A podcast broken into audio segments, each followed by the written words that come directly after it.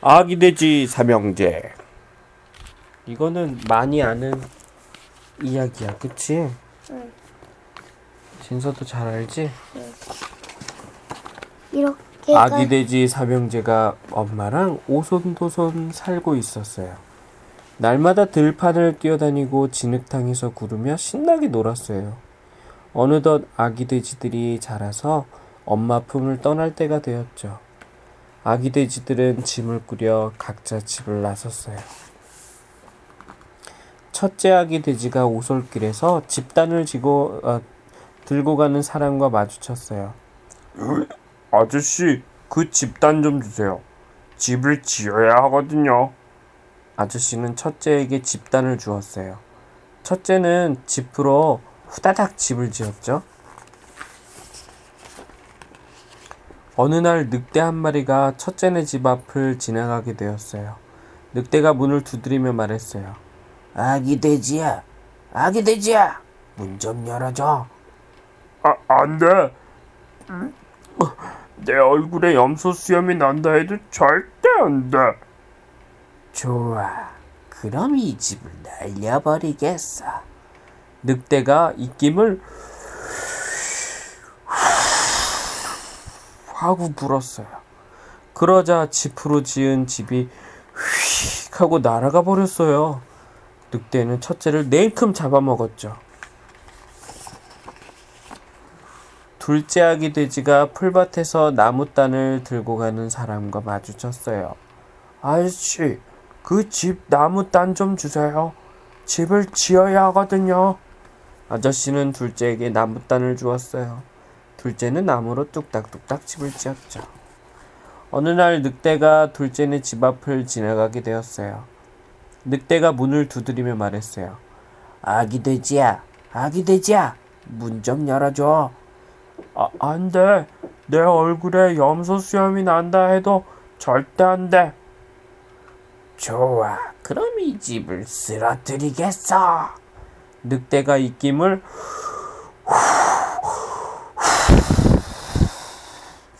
하고 불었어요.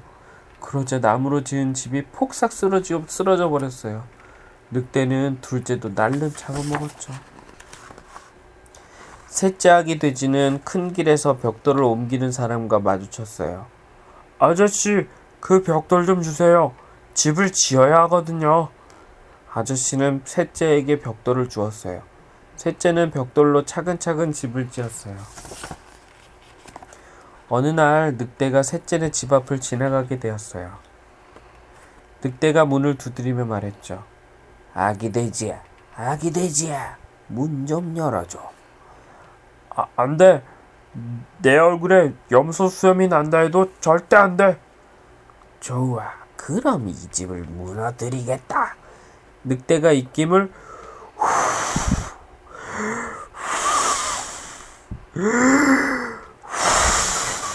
하고 불었어요. 하지만 벽돌로 지은 집은 꿈쩍도 하지 않았어요. 늑대는 셋째네 집이 아주 튼튼하다는 걸 알았어요. 그래서 셋째를 밖으로 꿰어내기로 했어요. 아기 돼지야, 나는 맛있는 순무가 자라는 곳을 안단다. 거, 거기가 어딘데? 셋째가 물었어요. 골짜기 아래 감나무가 있는 밭이야. 내일 아침 6시에 데리러 올게. 우리 같이 가서 순무를 뽑아 맛있는 저녁을 해 먹자. 좋아, 기다릴게. 셋째가 대답했어요. 다음 날 아침 셋째는 5시에 일어났어요. 6시에 약속했는데 더 일찍 일어났어. 5시에 일어났어요.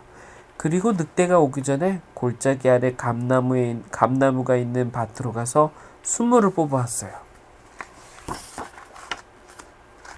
6시가 되자 늑대가 셋째네 집 문을 두드렸어요.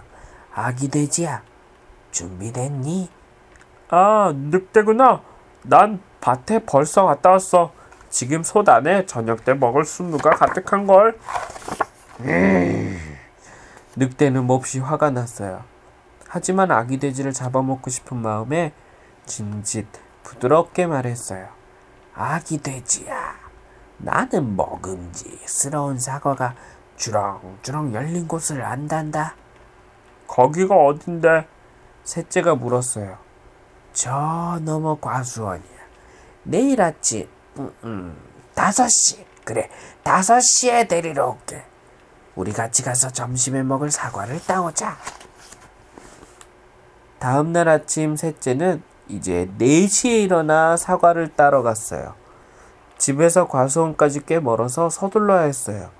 셋째가 사과를 따서 나무에서 막 내려오려는데 멀리서 늑대가 헐레벌떡 뛰어오는 게 보였어요.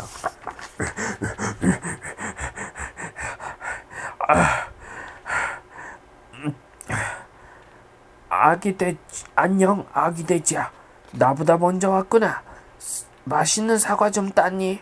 늑대가 물었어요 응 너, 너도 하나 줄게 셋째가 사과 하나를 내밀며 말했어요